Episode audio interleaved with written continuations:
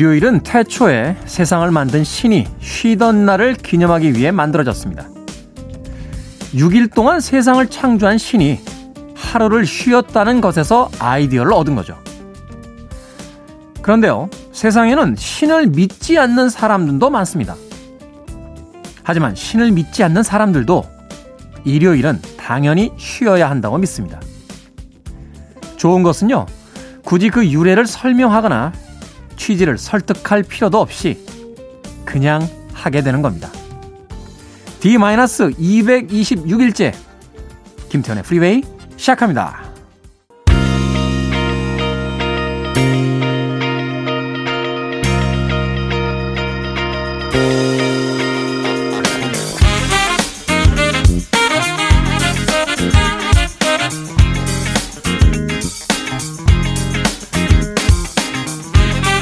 빌보드 kid의 아침 선택 김태훈의 프리웨이 저는 클 태 자 쓰는 테디 김태훈입니다.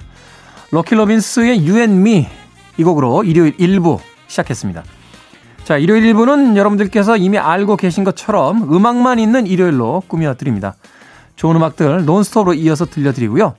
또 2부에서는 일요일에 만나는 남자죠. 재즈피플 김광현 편집장과 함께 Sunday Jazz Morning으로 아주 품위 있는 일요일 아침 꾸며드리도록 하겠습니다. 자, 박현정님께서요. 안녕하세요. 프리웨이에 출첵하는 게 일상이 되어버렸네요. 제가 원래 이런 스타일이 아닌데 테디 때문일까요? 라고 물어오셨습니다. 네, 저 때문입니다. 박현정님. 뭔가 그런 스타일이 아니었는데 그런 스타일이 된 데는 그럴 만한 이유가 있는 거 아니겠습니까?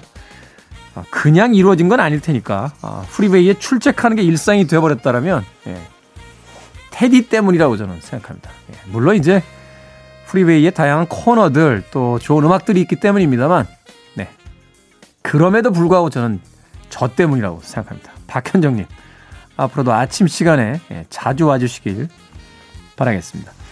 자 오늘 1, 2부 편안한 휴식의 예, 음악 또 아주 품위 있는 재즈 음악까지 2시간에 걸쳐서 들려드릴 테니까요. 어디 가지 마시고 여유 있게 즐기시길 바라겠습니다. 청취자분들의 참여 기다립니다. 문자번호 샵 1061, 짧은 문자는 50원, 긴 문자는 100원, 콩은 무료입니다. 여러분은 지금 KBS 2라디오 김태현의 프리웨이 함께하고 계십니다.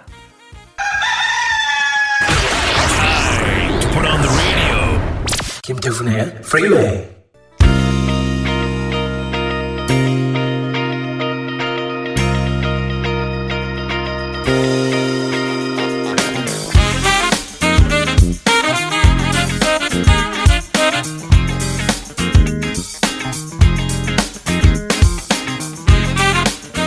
세 곡의 음악 이어서 들려드렸습니다. Taste of Honey의 스키야키 그리고 샴페인의 Try Again 레이 굿맨 앤 브라운의 Special Lady까지 세 곡의 음악 이어졌습니다. 이 세 곡의 음악에서 가장 눈에 띄는 거는 처음으로 들려드렸던 Taste of Honey의 스키야키가 아닌가 하는 생각이 듭니다. 원곡은요, 어, 1963년도에 예, 발표된 사카모토 큐의 스키야키라는 곡이 원곡입니다. 이 곡에는 재미있는 이야기가 아, 담겨져 있는데 먼저 사카모토 큐의 스키야키는 영어가 아닌 곡으로 빌보드 싱글 차트에서 1위를 한첫 예, 번째 곡이었습니다. 3주간인가요? 예, 정상을 차지했었는데 원래 가사 내용은 스키야키가 아니에요. 예. 제가 알고 있기로 아마 일본어로 된 원곡의 가사 내용은 뭐 하늘을 보며 걷자 뭐 이런 아마 뜻이었던 것 같습니다. 말하면 이제 젊은이들에게 일종의 어떤 이렇게 희망을 주는 음악이었는데 이 곡을 미국에서 발표할 당시에 그 에이전트가 어, 알고 있었던 일본어가요. 사요나라하고 스키야키 뭐 이 두 개 정도밖에 없었다라고 그래요. 스키야키가 요리잖아요. 그 우리는 샤브샤브라고 부르나요? 뭐 그런 요리를 말하는 건데 아마 그 요리를 되게 좋아했던 모양이에요. 어, 그래서 일본 하면 역시 스키야키 아닙니까? 어차피 가사는 미국 사람들이 알아듣지 못할 때니까 제목이나 좀 빨리 알 수 있도록 스키야키라고 하자. 그래가지고 전혀 엉뚱한 제목으로서 이름이 지어졌습니다. 그런데 그게 공전의 히트를 기록하면서 결국은 Taste of Honey가 이 곡을 다시 리메이크 하기도 했습니다. Taste of Honey의 스키야키 그리고 샴페인의 Try Again 레이 굿맨 앤 브라운의 Special Lady까지 세 곡의 음악 이어서 보내드렸습니다. 장동숙님께서요. 언제가 TV에서 테디를 봤는데 소신 있게 말씀하시는 거에 매력적이라고 느꼈습니다. 미남이시고 지적이시고 말씀도 잘하시고 아, 나 사실 제가 술을 잘 못하는데 술 한잔 하고 싶은 생각이 들더라고요. 언제나 좋은 방송 승승장구 하시길이라고 보내주셨습니다. 자, 이렇게 소신 있는 사람은 아닙니다. 예. 생각이 참, 참, 여러 번 바뀌면서 살았고요. 예. 어제 한 말하고 오늘 한 말이 너무 다를 때가 많고, 예. 심지어 기억도 잘 못하고 있을 때가 있습니다. 제가 어떤 사안에 대해서 이렇게 약간 격앙되게 이야기할 때 그 프로그램을 아마 보신 모양이에요. 그때하고 또 지금이 또 생각이 많이 바뀌었을 수도 있고요. 근데 전 그게 나쁘다고 생각을 안 하는 게 우리가 흔히 일관성 있어야 된다, 뭐, 어, 사람이 신념이 있어야 된다, 소신이 있어야 된다. 다 좋은 이야기죠. 그런데 10대 때 가졌던 생각, 20대 때 가졌던 생각을 30대, 40대, 50대, 60대까지 똑같이 가지고 있다라면 그것도 좀 무서운 거 아닌가요? 어떤 분들은 그런 이야기를 하시더군요. 10대, 20대 때 생각이 지금까지 변하지 않았다라면 그동안 사람들을 만나고 세상을 경험하고 책을 읽고 어, 삶에 대해서 깊게 생각하지 않은 것이 아니냐. 우리는 언제나 배움을 통해서 좀 더 생각이 풍성해지기도 하고 또 변하기도 하니까요. 예전에 움베르토 에코가 그런 얘기를 한 적이 있어요. 어, 신념에다가 목숨을 거는 사람들을 경계하라. 남에게 안 듣는답니다. 그러니까 때때로 너무 소신 있는 것보다는 아, 그 이야기를 들으니까 그게 맞는 것 같네요. 하면서 말을 바꿀 수 있는 용기도 어, 삶에는 필요한 게 아닌가 하는 생각 해보게 됩니다. 제 생각이에요. 예, 제 생각입니다.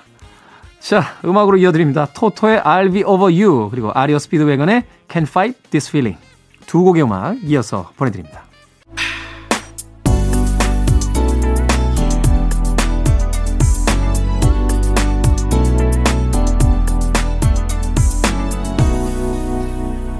김태훈의 Freeway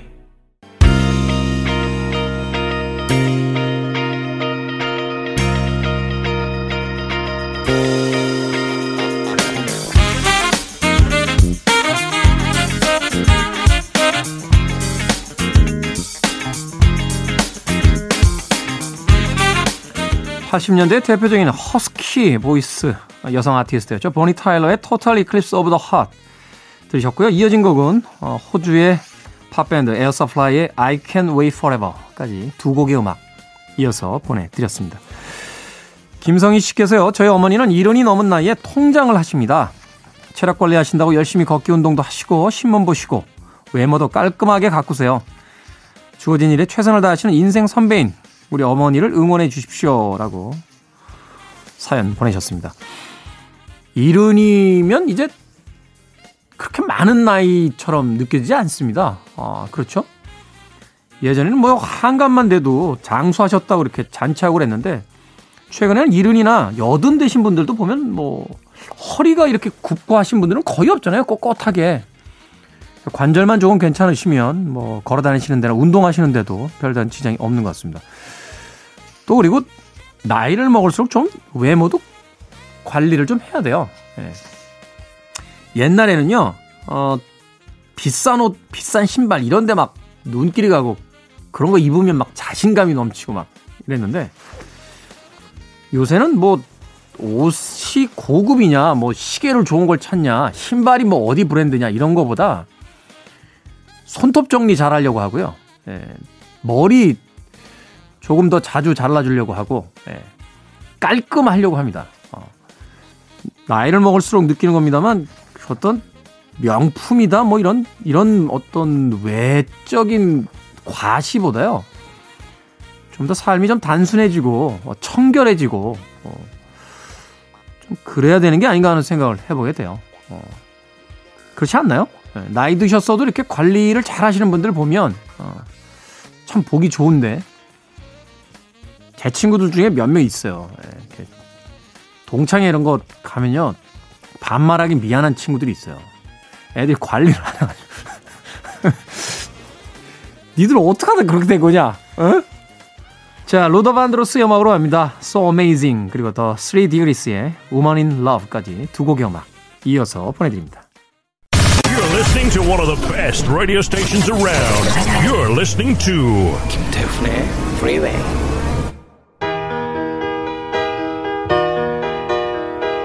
빌보드 키드의 아침 선택 KBS 2라디오 김태훈의 Freeway 함께하고 계십니다. 자, 1부 끝곡은 데이비드 게이츠의 Goodbye Girl로 준비했습니다. 이 곡 들으시고요. 잠시 후 2부에서 뵙겠습니다.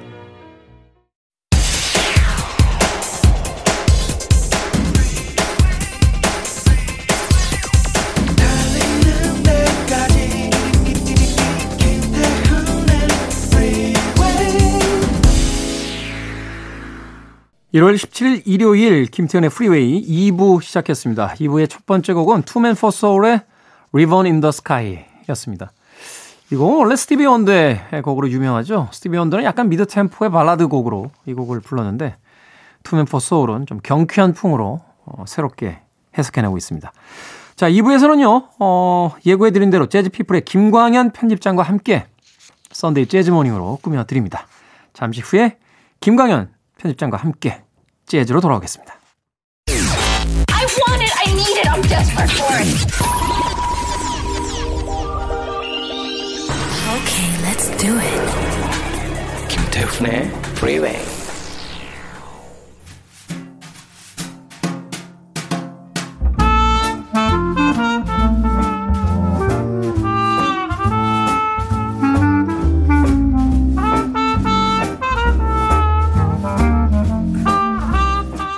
왠지 붙잡고 늘어지고 싶은 일요일의 아침. 재즈피플 김광현 편집장님과 함께합니다. 안녕하세요. 안녕하세요. 자, 일요일이면은 평일에 비해서 더 이렇게 일어나기가 쉽지 않은 음, 네, 그런, 네. 그런 아침인데 거기다가 이제 김광현 편집장님이 재즈 음악까지 노곤하게 틀어주시니까 네. 그동안 계절적인 영향도 있었고 또 시기적인 영향도 있다 보니까 네. 뭐라고 할까 좀 분위기 있고 음. 예, 따뜻하지만 약간 이런 표현이 좀 그렇긴 합니다. 처지는 음악 쪽이 좀 있었는데 네. 자 과연 오늘은 어떤 음악을 또 어떤 주제로 저희가 들려주실지 기대가 됩니다. 네. 음, 재즈가 기본적으로 조금 이렇게 느린 템포들이 있죠. 예. 그렇죠. 빠른 것도 있긴 하지만 음. 그런 걸 들어 들려 들었는데요. 오늘도 그런 곡도 있고 아닌 곡도 있고 그러긴 할 것 같습니다. 예, 오늘 주제는요. 그 재즈 연주자들의 마지막 연주를 한번 들어보려고 아, 합니다. 유작들. 네. 네. 누구든지 뭐 마지막은 있죠. 어, 뭐 젊은 나이에 요절하는 아티스트들도 있고 네. 그리고 어, 뭐 100세 가깝게 생존하면서 죽을 때까지 무대 위에서 연주를 하셨던 분들도 있고 다양한데요. 그 재즈 연주자들은 비교적 그 마지막까지 연주를 하는 편입니다. 이게 음. 뭐 현업이라고 해야 될까요? 보통 어떤 일을 할 때 한뭐 50, 60 되고 그러면은 은퇴하는 경우도 있고 그러긴 그렇죠. 한데요. 뭐 예술 장르가 대부분 그렇긴 하지만 특히 재즈는 나이가 들수록 연륜이 더 묻어나는 음악을 보여주어서요. 그야말로 무대에 올라갈 힘만 있다면은 어, 무대에 올라갈 무릎에 에, 건강에 이상만 없다면은 끝까지 연주를 하는 음악이 재즈인 것 같습니다. 아, 그러고 보니까 그러네요. 이게 다른 어떤 분야는 그 은퇴를 한 뭐 5, 60대 정도에 하는 네. 경우도 있고 네. 빠르면 그리고 나서 이제 한동안 소식이 없다가 음. 은퇴 생활을 하시다가 이제 세상을 떠났다 타계 소식이 음, 들려오는데 그렇죠. 네. 엘빈 존스인가요? 그 그런 아티스트는 사실 마지막 공연을 하고 쓰러져서 이제 그렇 맞습니다. 세상을 떠나게 되는 예, 예. 뭐 이런 일이 있을 정도로 거의 삶의 마지막까지 이제 연주 활동을 하게 되는데 예, 예.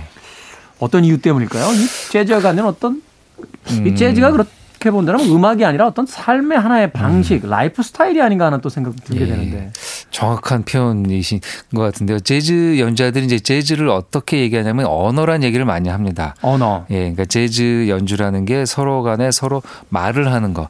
커뮤니케이션 하는 게 결국에 재즈의 연주라고 얘기하거든요. 그러니까 말은 결국엔 죽기 직전까지 하게 되는 거잖아요. 그렇죠. 예, 그래서 연주도 어 이렇게 하게 되고 특히 이제 재즈가 막 육체적으로 물론 뭐 드러머 같은 경우는 육체적으로 어 난이도가 좀 뭐 힘이 들긴 하지만 대체적으로 재즈가 다른 악기에 비해서는 좀 덜하죠. 아마 락 음악들에 비해서는. 음.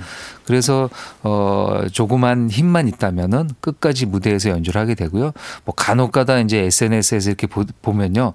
병실에 누워서도 병실에 누워서도요.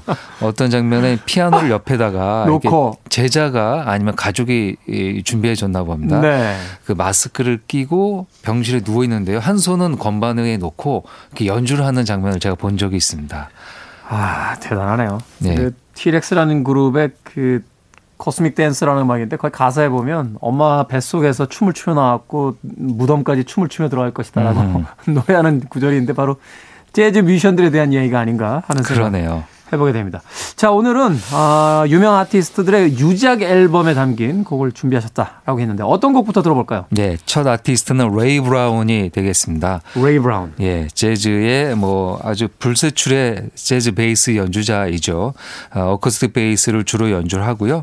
어, 재즈의 중요한 시기는 뭐 40년대, 50년대부터 어, 세상을 떠나는 2002년. 꽤 이제 장수를 한 편이죠. 네. 일흔 70대 중반까지 생존해 있었으니까요. 어, 거의 뭐 60년, 뭐 50년 가까이 재즈 scene에서 한 번도 뒤에 물러나지 않고 네. 언제나 주요한 연주자인 오스카 피터슨과 아주 당대 최고의 재즈 피아니스트의 옆에서 베이스를 음. 연주했던 사람이 레이 브라운이 되겠습니다. 사실 그 오스카 피터슨 트리오 같은 경우는 몇몇 분들한테 이야기 들으니까 이 오디오 사실 때 testing용 음반으로도 많이 쓰신다는 이야기를 하더라고요. 그렇죠. 예, 아주 명료한 드- 피아노 소리가 있고요. 그리고 악기를 그렇게 많이 쓰지 않았어요. 음. 그래서 이제 피아노, 베이스, 드럼의 재즈 기본적인 악기 소리를 만약에 오디오에서 테스트한다면은 어, 뭐 오스카 피터슨의 We Get Requests 같은 음반들은 음, 네네네. 아주 뭐 어, 오디오 매니아들이 좋아하는 어, 음반이 되죠. 네. 그 오스카 피터슨의 옆을 지켰던 그리고 어 수많은 뭐 찰리 파커 초기부터 해가지고요 수많은 연주자의 옆에 있었는데요 레이 브라운은 2002년 7월에 세상을 떠납니다. 네. 그 굉장히 건강한 편이었다고 하고요.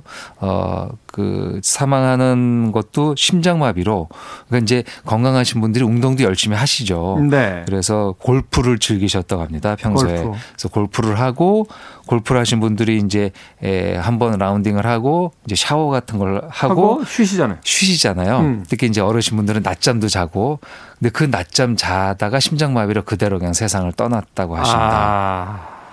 이게 뭐 좋은 사망 뭐 이렇게 뭐 죽음은 언제나 안타깝고 슬픈 거지만 네. 어, 재즈 연주를 하고 자기가 즐겼던 골프를 하고 그렇게 주무시다가. 쉬다가 예 음. 세상을 떠났다고 하니까요. 그때가 75세 2002년 7월 2일이었다고 어, 합니다. 그 오늘 그래서 갖고 온 음반은요 4개월 전. 그러니까 이제 전혀 몰랐던 거죠. 4개월 후에 자기가 그렇게 되리라는 거는 아무도 상상할 수 없으니까요. 네. 2002년 3월 5일부터 7일까지 3일 동안 뉴욕에 있는 스튜디오에서 녹음을 했는데요. 어, 그 당시 동료였던 몬티 알렉산더, 그 다음에 기타의 러셀 말론. 음. 그러니까 이제 그 드러머가 없는 거죠. 피아노, 베이스, 기타. 네. 네, 드러머가 없는 뭐 우리가 흔히 말하는 냇 킹 콜 트리오 스타일로 연주를 하는데요. 본인이 뭐 이 드러머 없는 편성을 즐겨 연주를 했었습니다. 그래서 사망하기 예, 4개월 전에 뉴욕에서 가졌던 실황, 에, 스튜디오 녹음 중에서요. 뭐 재즈 스탠다드로 유명한 Fly Me to the Moon을 불러봤습니다. 오늘은 재즈계의 거장이었던 2002년도 7월에 세상을 떠났던 베이시스트 레이 브라운 그리고 몬티 알렉산더, 러셀 말론의 트리오로 듣겠습니다. Fly Me to the Moon. 트리오의 연주가 너무나 아름답게 예, 들리는군요. 레이 브라운, 몬티 알렉산더 그리고 러셀 말론 어, 세 명의 트리오가 연주를 했는데 레이 브라운의 유작 음반에 담겨 있던 Fly Me to the Moon이라는 곡 띄워드렸습니다. 이 Fly Me to the Moon은 거의 실패하지 않는 재즈의 스탠다드 넘버가 아닌가. 웬만큼 잘 못 부르거나 예. 잘못 연주하지 않는 이상은 예. 이 곡을 들었는데 뭐지? 막 이런 이런 느낌은 없는 것 같아요. 그 선율을 연주하면은 진짜 재즈를 처음 들으시는 분들도 아 이 곡이 예, 제목은 기억이 안 날 수 있더라도 네. 내가 아는 곡이라는 생각은 드시죠. 그래서 어, 중간에 뭐 즉흥 연주를 좀 하더라도 크게 부담 없이 이렇게 쫓아가면서 들을 수 있는 어떻게 보면 재즈의 굉장히 효자인 곡이죠. 네. 네, 재즈를 알리는. 그래서 아마도 그 많은 분들이 또 좋아하시고 연주자들도 한 번쯤은 자기 버전으로서 이 곡을 또 녹음해보고 싶은 그런 또 욕망이 있는 곡이 아닌가 하는 생각을 해봤습니다. 자, Sunday Jazz Morning. 오늘은 김광현 재즈피플 편집장님과 함께 아, 아티스트들의 유작 음반에 담겨져 있는 곡들 준비해보고 있습니다. 자, 다음 음악은 어떤 곡입니까? 네. 다음은 그로버 워싱턴 주니어의 마지막 연주가 아, 되겠습니다. 네. 아, 레이 브라운은 그렇게 에, 뭐 70대 중반에 세상을 떠나게 됐는데요. 그로버 워싱턴 주니어는 조금 이른 나이에 에, 사망을 한 걸로 알려져 있습니다. 아, 1999년, 그러니까 21세기를 좀 맞이하기 좀 전에 네. 안타깝게 세상을 떠나는데요. 어, 57세의 나이로 어, 또 어, 심장마비로 이렇게 세상을 떠났습니다. 연주자들이 아무래도 이제 격정적인 연주를 하고 나서 그런 이제 그 차이가 좀 있게 되니까 뭐 그런 것도 있는 것 같은데요. 특히 이 그로버 워싱턴 주니어는 어, 재즈 연주자 아니면 음악 연 아티스트들이 다 원하는 것처럼 무대에서 죽는단 말을 하게 되는데요. 네. 어, 그로버 워싱턴 주니어는 1999년 연말 예, 연말 공연이었던 것 같습니다. CBS TV에서 The Saturday Night Show라는 아주 유명한 쇼에서요. 음, 네. 공연을 가졌다고 합니다. 연말 특집 공연으로. 어. 그 공연을 하고 어 잠깐 쉴 때 그 대기실에서 네. 심장마비로 세상을 떠난 걸로 알려져 있습니다. 그러니까 이 그로버 워싱턴 어. 주니어도 자기가 뭐 50대 중반이니까 아직은 뭐 당연히 더 연주를 할 수 있는 나이잖아요. 그렇죠. 그리고 네. 1943년생이면은 뭐 43년생은 지금도 어 락스타들은 다 이때쯤 태어났더라고요. 저희 예. 저희 아버지가 39년생이신데 그러시죠. 예, 예, 아직도 보통. 정정하시거든요. 네. 어. 그러니까 99년에 이렇게 예, 세상을 떠났다는 거는 참 안타까운 죽음이라는 생각이 드는데요.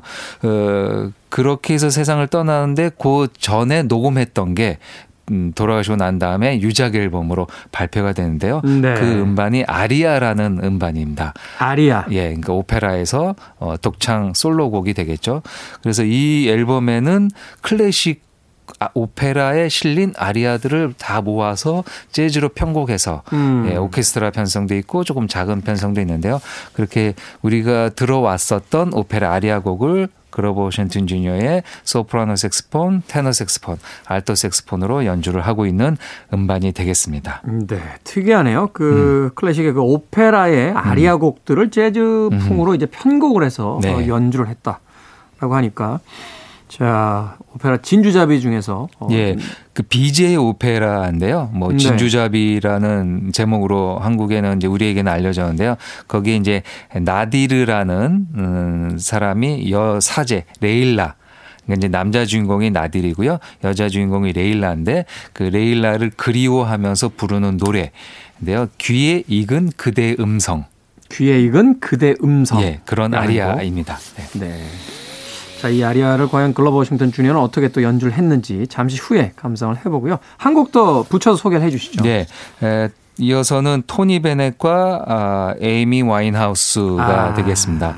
아마 음악을 좋아하신 분들은 어, 토니 베넷 할아버님이 돌아가셨나라고 생각하실 텐데요. 토니 베넷 할아버지는 아직도 살아계신데. 네. 토니 베넷은 20년대생이니까요. 네. 곧 100세가 되는 아. 정정한 분이십니다. 그러니까 이 후배들을 다 이렇게 먼저 보내고 본인은 지금까지 음악 활동하는데요.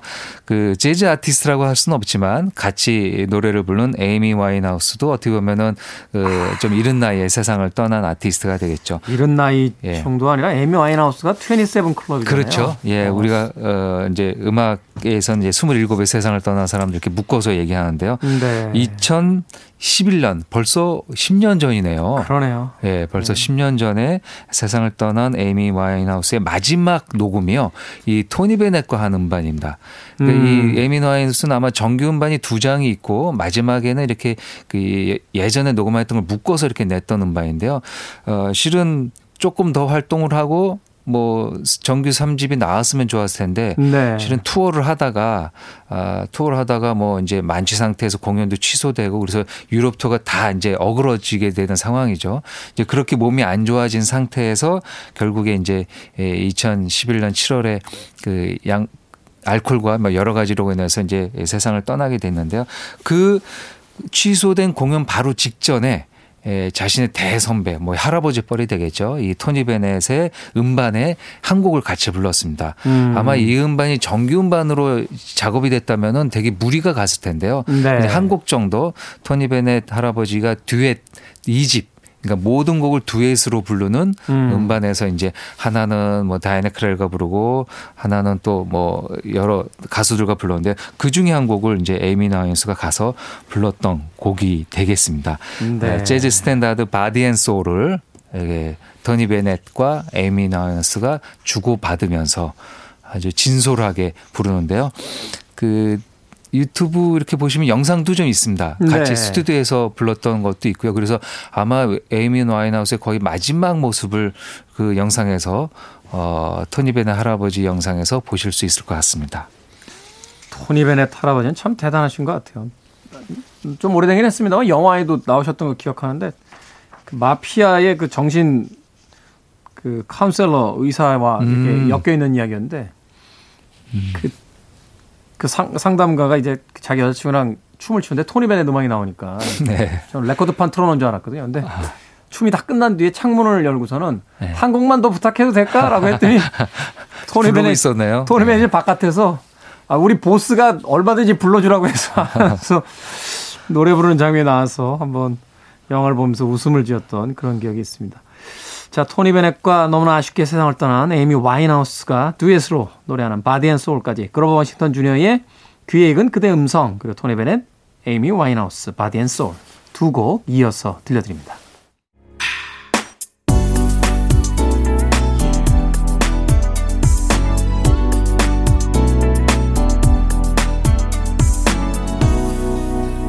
김태훈의 Freeway.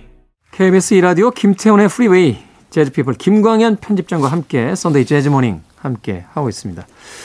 방금 들으신 곡은 피아노 연주가 아주 예, 인상적인 곡이었는데 어떤 곡이 좀 소개를 좀 해주시죠. 예, 프랑스 피아니스트 미셀 페트리치아니의 연주가 되겠습니다. 네. 피아노 트리오이고요. 어, 베이스는 안소니 잭슨, 드럼에는 스티브 갯. 이렇게 세 명이 예, 1997년 예, 일본의 도쿄에 있는 블루노트 라이브 클럽에서 가진 실황이 예, 되겠습니다. 네. 어, 미셀 페트리치아니는 그 재즈 팬들은 이제 에, 알고 있는 게 이제 왜소증을 갖고 있죠. 이제 키가 작은 키가 작고 예, 이제 네. 병인데요. 그 약- 골, 골형성 부전증이라고 해서요. 네. 뼈가 아, 이렇게 크게 자라지 않고 뼈가 자꾸만 이제 골절이 되는 어, 병이죠. 그래서 이제 쉽게 부서지고 그렇습니다. 그래서 어. 오래 살지는 못하고요. 보통 한 40대 때 세상을 떠나는데요. 예, 미셀 페치- 페치아니도 1962년에 태어나서 99년 1월에 세상을 떠난 아티스트가 되겠습니다. 우리가 알고 있기로는 그냥 물랑 루즈를 그렸던 저 그 로트렉 음. 네, 앙리 드 툴루즈 로트렉도 바로 예. 그런 어떤 왜소증을 음. 앓았다고 하는데 아마 그런 어떤 네. 않은. 근데 안경을 이렇게 쓰고 그 네. 작은 키지만 피아노 연주할 때 보면 굉장히 열정적으로 네, 연주하잖아요. 맞습니다. 네. 그, 뭐, 어, 하늘에서 어떤 능력을 좀 이렇게 덜 주셨으면 다른 능력을 조금 이렇게 준다고 얘기하잖아요. 음, 네. 그 손은 조금 음, 성인의 손을 갖고 있어가지고요. 그 타건이나 파워는 못지 않았고요. 음. 어떻게 보면은 어 이키 작은 키의 모든 힘을 아마 손에다가 아, 다 풀어낸 것 같습니다. 그래서 담아서. 라이브 연주를 이렇게 들어보면요, 굉장히 세게 연주하고요. 음. 근데 이제 조금 이제 또 연주할 때 에, 핸디캡이 있는 게그 발이 바닥에 닿지 않습니다. 키가 작으니까요. 네, 페달을 못 밟잖아요. 그렇죠. 페달을 네. 못 밟아서 페달을 안 밟고 연주하거나 아니면은 특수 제작이 된 이게 나무 같은 걸 해가지고 네. 그걸 이제 페달에 놓고 연주를 하기도 하는데요. 그래서 그, 그 여든 여덟 개의 건반을 다 활용하기가 되게 어렵죠. 음. 이렇게 옆으로 가다가 넘어지게 되니까요. 그렇죠. 그래서 연주하는 거 보면은 피아노를 이렇게 잡고 연주를 하, 더라고요 중심을 잡기 예, 위해서. 앞에 피아노를 잡고 옆으로 해서 그러니까 그 온몸으로 연주해서 온몸에 땀이 흠뻑 젖을 정도로 진짜 강렬하게 연주하는 그 몸, 키, 그 1미터가 안 되니까요. 네. 90몇 센치인데 1미터가 안 되는 키이지만 진짜 2m, 3m 되는 열정으로 연주를 했던 아티스트가 미셀 페트리치안이고요. 한국에도 96년인가요? 네. 와서 어, 공연을 가졌었습니다. 그때 음. 피아노 솔로로 공연을 가졌는데 결국에는 그 공연을 갖고 어, 3년 후에 에, 99년에 세상을 떠난 아티스트가 되겠습니다. 네, 99년에 세상을 떠난 아- 안타까운 아티스트의 연주였습니다.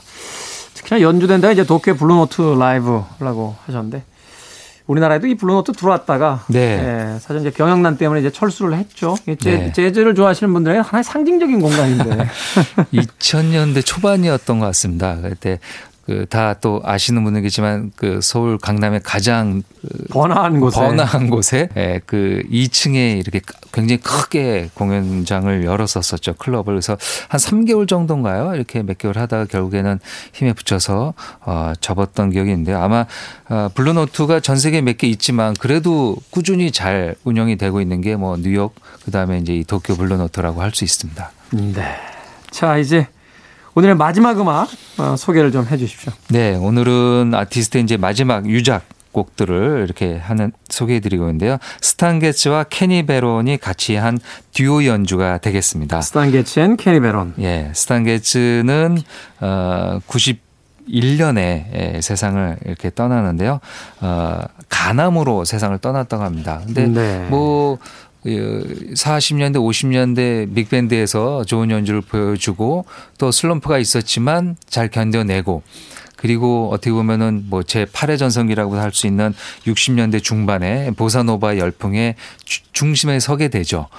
참 이 스탄 게츠도 어떻게 보면 비운일 수도 있는 게 사실은 이제 하드박 계열의 연주자인데 네, 이 보사노바 앨범을 누가 이렇게 세 보니까 뭐 여섯 장인가 냈다라고 하는데 그 자신의 인생에서 이렇게 많은 퍼센테이지가 는 아님에도. 예. 네. 여섯 장까지 될까요? 그러니까 다섯 여섯 장 정도 냈는데 네. 많은 재즈 팬들, 음악 팬들은 그냥 보사노바 전문 색소폰 연주자로 알고 있죠. 네. 그래서 본인은 그렇게 불려지고 그렇게 평가받는 걸 되게 싫어했다고 합니다. 싫어했다라고. 본인이 연주했던 스타일이 있는데요. 그래서 그 보사노바를 연주했었는 60년대 이후 그러니까 70년대, 80년대, 90년대 초까지는 거의 자신의 레파토어에서 보사노바 연주곡을 안 했습니다. 음. 그 Girl from Ipanema라는 이제 역사적인 곡이 있지만 그 곡을 연주하지 않았었어요. 아. 어, 그걸 연주했으면 훨씬 더 많은 공연장에서 많은 박수를 받았을 텐데요. 주로 연주했던 자신의 스탠다드 곡과 창작곡을 연주를 했습니다. 음. 네. 아, 그의 마지막 연주는 1991년 3월에 가졌는데요. 아, 유럽 공연 중 덴마크 코펜하겐에 있는 몽마르트 카페에서 가졌던 라이브 실황입니다. 3일 동안 아, 공연을 가졌는데요. 그 중에 한 곡을 골랐습니다. There is no greater love라는 곡인데요. 어, 이 곡은 뭐그 유작 앨범 할 때 언제나 이제 베이커의 Greatest Concert와 함께 거론되는 어, 음. 연주고요. 그 스탄 게츠의 이런 호흡이 전성기보다는 아무래도 떨어지겠죠. 가남을 이제 오래 알아왔으니까요. 호흡이 떨어지지만 그 숨찬 연주가 더 감동으로 어, 다가오는 어, 곡이 연주가 되겠습니다. 마치 앞서 거론하신 그챗 베이커의 마지막 라이브가 그 숨이 차고 바람이 셈에도 불구하고 그것이 더 감동을 주듯이 바로 스탄 게츠의 이 마지막 연주도 그렇게 어떤 온 힘을 다한 마지막 재즈 거장의 연주로서 감동을 준다라고 소개를 해줬습니다.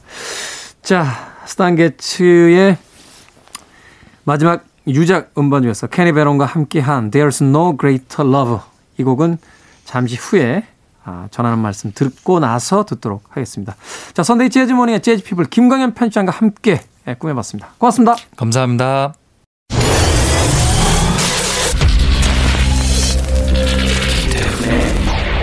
Freeway.